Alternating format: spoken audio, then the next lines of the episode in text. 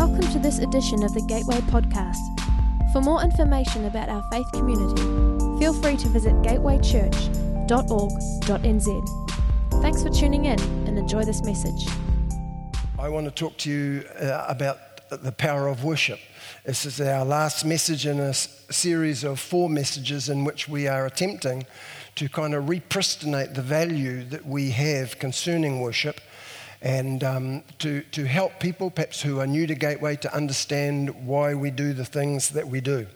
So I've done the person we worship, the priority of our worship, the protocol or the pattern of our worship, and this evening I want to talk to you about the power of worship. And in speaking about that particular subject, it was really hard for me to know what passage of Scripture to use as a text, since there are so many throughout the Scriptures, both Old Testament and New, that speak to the power that is involved in a worshipping people. What I decided to do was to go to the book of Revelation, the last book of the Bible, which provides the last word actually on many subjects in the Scripture, and it certainly does that to the subject of worship. The book of Revelation is full of powerful worship and incredible worship scenes. From John's initial encounter with the risen Christ in chapter 1, verse 17, which saw him flat on his face before Christ, to the angel's final exhortation in chapter 22, verse 9, where he says to John, "Worship God." In this book, worship takes a central place, and the message of the last word of worship is incredibly powerful. We're going to concentrate most of our attention in chapters 4 and 5. Chapters 4 and 5 are one scene. It's unfortunate, really, that the chapter division comes in the middle of it, but it constitutes one scene, and we are introduced to an incredibly powerful worship event going on around God's throne. And I think it speaks to us something about the power of a people who give themselves to worship. I'm not going to read the whole chapters. What I do want to do is just read you a selection of verses taken from chapter 4 and 5. So chapter 4, verse 1 and 2 reads like this. "After this," John says, "I looked, and there before me was a door standing open in heaven. And the voice I had first heard speaking to me like a trumpet said, 'Come up here, and I will show you what must take place after this.' At once I was in the Spirit, and there before me was a throne in heaven with someone sitting on it." A little later in that same chapter, verses 9 through 11, "Whenever the living creatures gave glory, honor, and thanks to him who sits on the throne and who lives forever and ever, the 24 elders fall down before him who sits on the throne and worship him who lives forever and ever. They lay their crowns before the throne and say, 'You are worthy, our God, our Lord and God, to receive glory and honor and power. For you created all things, and by your will they were created and have their being.'" In chapter 5, verse 9 through 14, it says, "And they sang a new song, saying, 'You are worthy to take the scroll and to open its seals, because you were slain. And with your blood you purchased for God persons from every tribe and language and people and nation. You have made them to be a kingdom and priests to serve our God, and they will reign on the earth.' Then I looked and heard the voice of many angels, numbering thousands upon thousands and 10,000 times 10,000. They encircled the throne and the living creatures and the elders. In a loud voice they were saying, 'Worthy is the Lamb who was slain to receive power and wealth and wisdom and strength and honor and glory and praise.' Then I heard every creature in heaven and on earth and under the earth and on the sea and all that is in them saying, 'To him who sits upon the throne and to the Lamb be praise and honor and glory and power forever and ever.' And the four living creatures said, 'Amen,' and the elders fell down and worshipped." And if you read that chapter, it starts all over again. I think that was the original Mexican wave. It starts around the throne and it just made its way out to the very margins of creation, and then just sort of collapsed in on itself and starts out all over again. Incredible scene of worship. Those two chapters, 4 and 5, obviously, I don't mean to state the obvious, but they're preceded by chapters 2 and 3, which consists of the letters to the seven churches. And the very last word to the very last church, the church at Laodicea, was, "I stand at the door and knock. If any man hears my voice and opens the door, I will come into him and I'll dine with him and he with me." So to gather at the Lord's table where bread and wine are shared is what the church has traditionally called worship. And it seems that as we're looking at this church at Laodicea, that the self-satisfied Laodiceans had neglected or perhaps even scorned worship. And the message of Christ to this church was severe and indicting. He says to them, "You're wretched, you're poor, you're pitiable, you're blind, you're naked." And his concluding word to them was a metaphor. He said, there is a closed door that needs to be opened. There is a door that separates these wretchedly poor creatures from the bounty of the Lord's table. And Christ is knocking at that door and asking them to come into this feast. So question, what is this door and what happens when we open it? Now, I don't think it's coincidental that we move from there right to chapter 4, verse 1, which says, there was a door opened in heaven. This chapter on worship commences with the door being opened, and what John finds is this incredible scene of worship. And as we enter into this worship event, we see a number of incredibly powerful things that begin to happen that I think contain the potential to transform the Laodiceans and anybody like them into fully fledged followers of the Lamb. And I want to consider them as we try and unpack this idea of the power of worship. So I want to highlight four things from these chapters that I think worship does as we go through that door and enter in. Number one, worship centers us. Number two, worship gathers us. Number three, worship transforms us. And number four, worship releases us. So let's consider them. Firstly, worship centers us. John says, when I was in the Spirit, and there before me was a throne set in heaven with someone sitting on it. As John enters through this door into this worship service, the very first thing he encounters in the vision is a throne. And the idea or the concept of a throne is one of the central features of the book of Revelation. The word itself is used 47 times in the 22 chapters of the book. And if you consider related terms, you can add another 70 plus onto that. So this idea of authority centering in a throne is a crucial concept in the book of Revelation, and particularly in these chapters. Everything in the vision of chapter 4 and 5 is described in terms of its relationship to or its orientation to the throne. So verse 2 says, on the throne. Verse 4 says, round about the throne. 5, out of the throne. 6, before the throne. Also 6, in the midst of the throne. Also 6, round about the throne. Everything in these chapters is described in terms of its relationship to the throne. The throne is the center point of this worship service. The throne centers authority. You know, E. Stanley Jones once said, when we are in the Spirit, we are not simply free to do as we will. There is a throne set to which we must be obedient and subservient. As we come into the worship service, we are orientated toward this central point of authority, the throne. And the first powerful thing that worship does in us is it centers us. And what I mean by that is it is our nature, I believe, by creative design to focus on something, to worship something, to ascribe worth to something. I suspect that we really don't have a choice as to whether we will worship. I believe it's inherent in our nature. American author and Pulitzer Prize finalist David Wallace Foster gave a commencement speech at Kenyon College. Sorry, I said that wrong. David Foster Wallace. He was not, as far as I know, a professing believer. In fact, not long after this address, he took his own life. But in the address, he made a startling admission. He said, in the day-to-day trenches of adult life, there is actually no such thing as atheism. There is no such thing as not worshipping. Everybody worships, he says. The only choice we get is what we worship. I think Wallace recognize the inherent call in every life to ascribe worth to something, and that we are as incapable of not doing that as we are incapable of not breathing. The only choice we have in the matter of worship is what it is that we will focus on. You know, so often in the postmodern West, we've been seduced by sin into making ourselves the hub of reality. We worship ourselves. And the rise of narcissism in our culture is incredibly well documented. When we seek to be the center of the universe and to be the central point of authority and worship, we end up ultimately living manipulating and manipulated lives. Eugene Peterson says we become like predators who by stealth approach everybody else like prey so that we can pull them into our center. Without the power of true worship, we live eccentrically.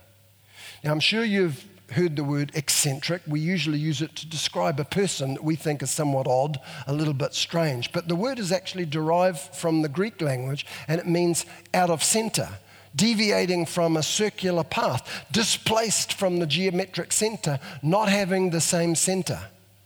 I'm sure we've all seen, if not in reality, certainly on TV or something, a clown's bike in a parade where the hub of the wheel is not in the center. It's been pushed eccentrically out of the center. And as the bike goes along, it has this weird, mesmerizing effect in terms of its eccentricity.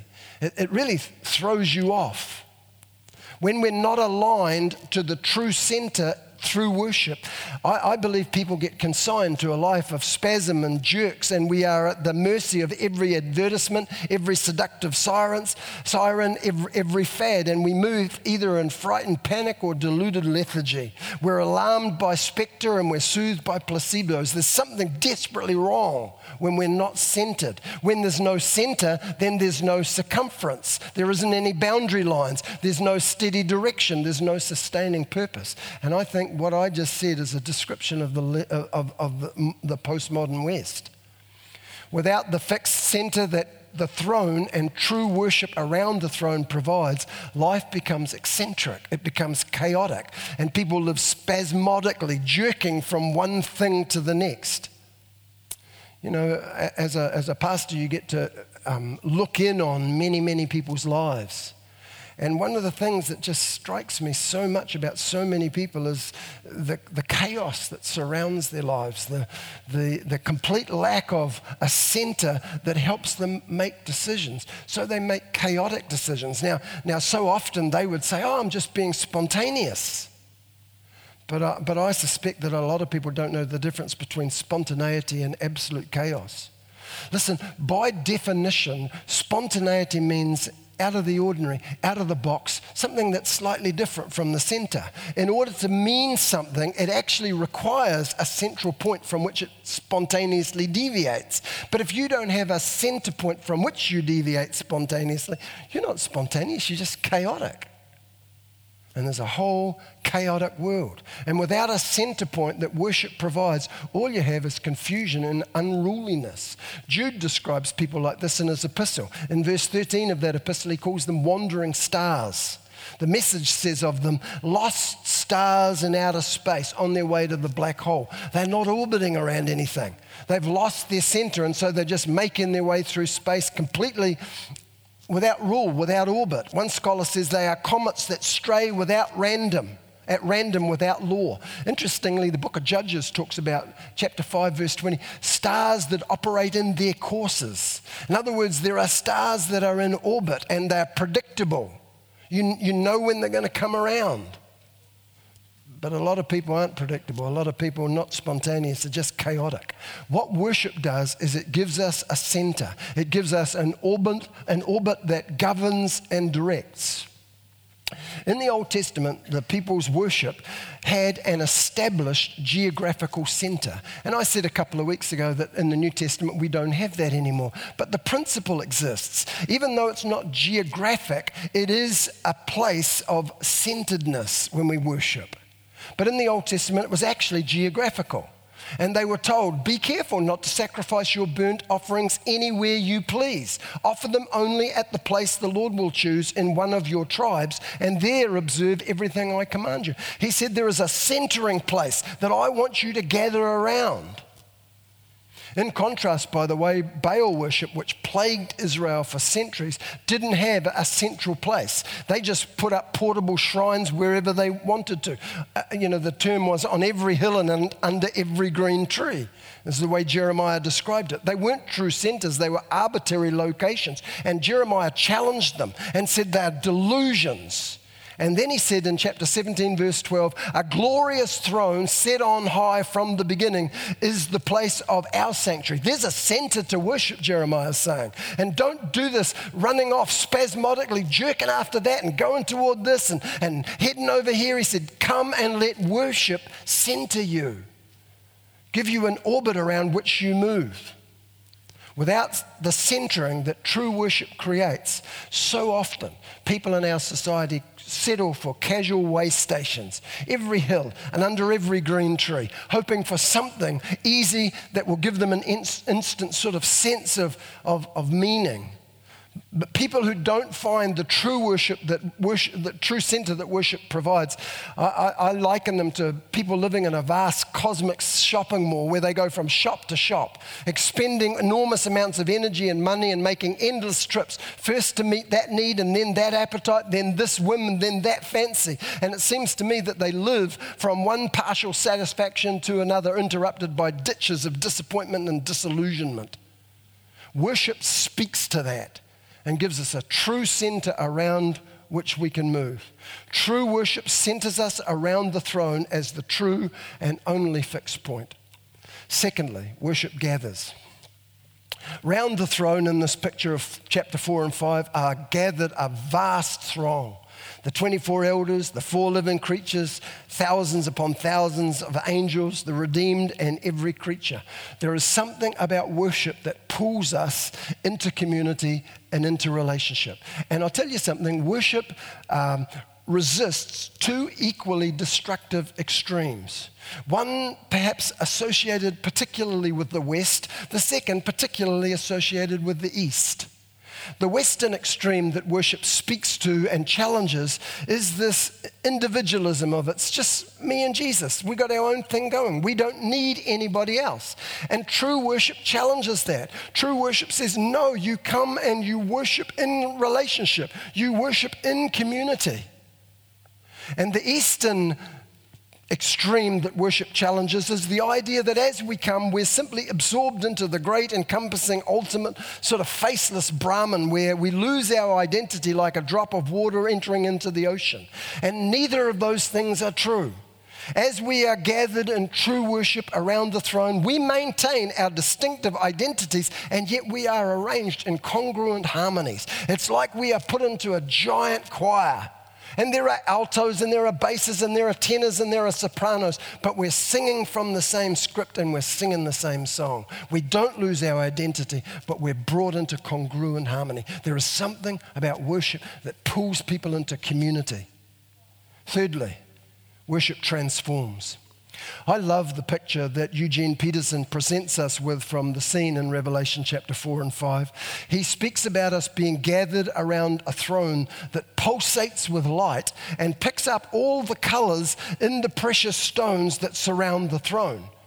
There are precious stones, jasper, carnelian, emeralds, crystal, glass around the throne. And the thing about precious stones is that they are precious because they collect and intensify light. I'm sure you're aware of this, but light actually is full of color. To our dull eyes, that's unperceptive. We don't pick that up. But precious stones select certain colors out of light, intensify them, and show the deep glory of the color that was in the light all of the time. Around the throne is the light show of all light shows. The light from the throne pulsating out, picking up the glorious colors in the stones, or the stones picking up the glorious color that's in the light. And the redeemed stand and worship in the midst of that scene. And our lives are bathed in the beauty and the brilliance of the colors.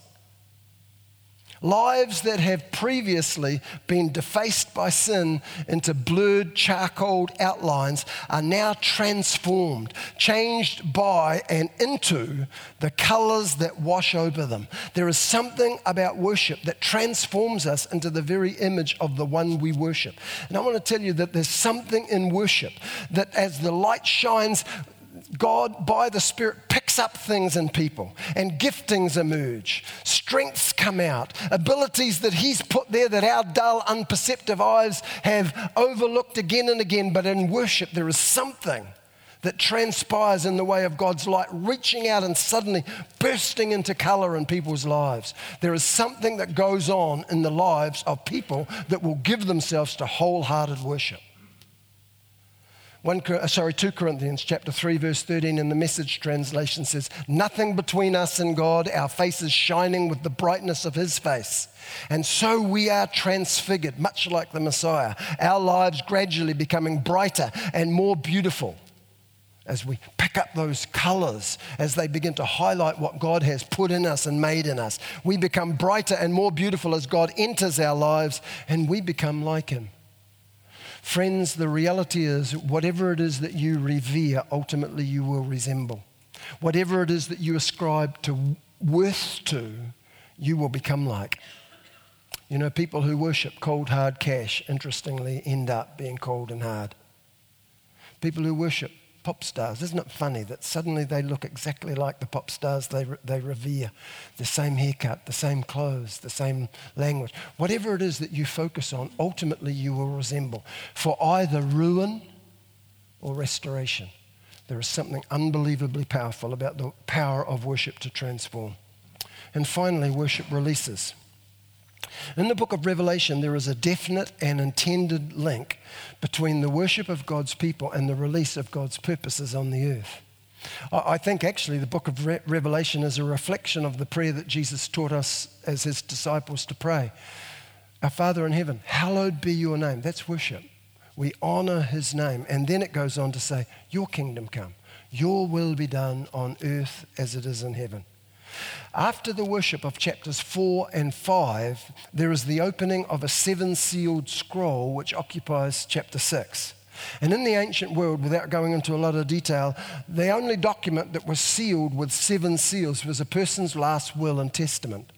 And the unlocking of this scroll, which as you study the book of Revelation, we find out to be God's will. The unsealing of God's will so that it comes upon the earth follows the worship of God's people in chapters 4 and 5.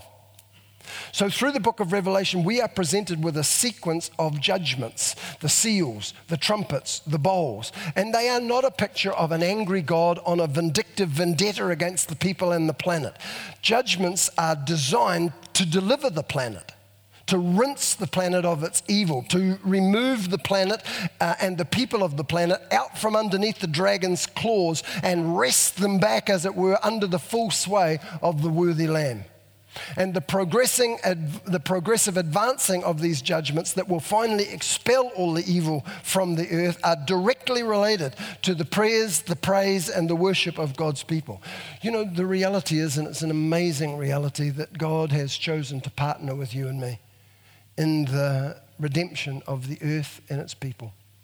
He said, I want you to join me. And as you consider the flow of the book of Revelation, you notice how every time there's a sequence of judgments that are about to be released, it is preceded by a picture of God's people in worship and prayer. So the release of the seals in chapter 6 is preceded by the worship event of chapter 4 and 5. In chapter 7, verse 9, running through chapter 8, verse 5, you've got the people's prayer paving the way for the sounding of trumpets, which start in verse 6 of chapter 8. And in chapters 15, verses 1 through 8, there is a picture of a worshipping throng that directly precedes the outpouring of the bowls in chapters 16 through 18. So every time there's a judgment, just prior to that, you've got a picture in Revelation of people in worship, people in prayer, people in praise. There is a link between them. I don't think that layout is coincidental. It's trying to teach people like you and I that more happens in worship than we can possibly realize. This isn't just about singing a few happy, clappy songs, clapping our hands in the appropriate place, yawning and sitting down and listening to the message before we go out and have coffee. Something dynamic happens when a people will give themselves as a community to worship. It centers us, it gathers us, it transforms us, it releases both us and the purposes of God in the earth. Worship creates a throne for the reinstatement of God's rule on the earth. You know, Psalm 22 verse 3 says, "But you are holy, you inhabit the praises of the people of Israel." One translation, I think it's the Japanese, says, "The people's praise provides you with a great throne." There is something about the reinstatement of God's purposes in the earth through a people who will give themselves to worship. Worship welcomes the flow of God's kingdom purposes into the earth's circumstances. And friends, I know that God is everywhere, but there is a distinct manifestation of his rule where worship and praise is given place to. The presence of God's kingdom power comes and is directly related to the practice of God's praise in worship. So I want to suggest to you tonight that the praise and worship of God's people provides a strategic avenue for his entry into our alienated world.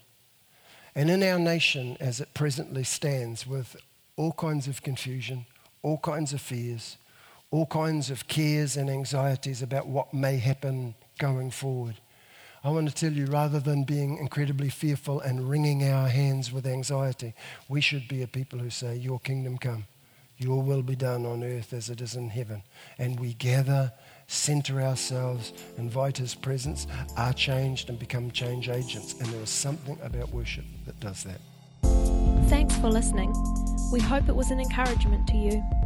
Again, check out gatewaychurch.org.nz to find out what's going on within our church.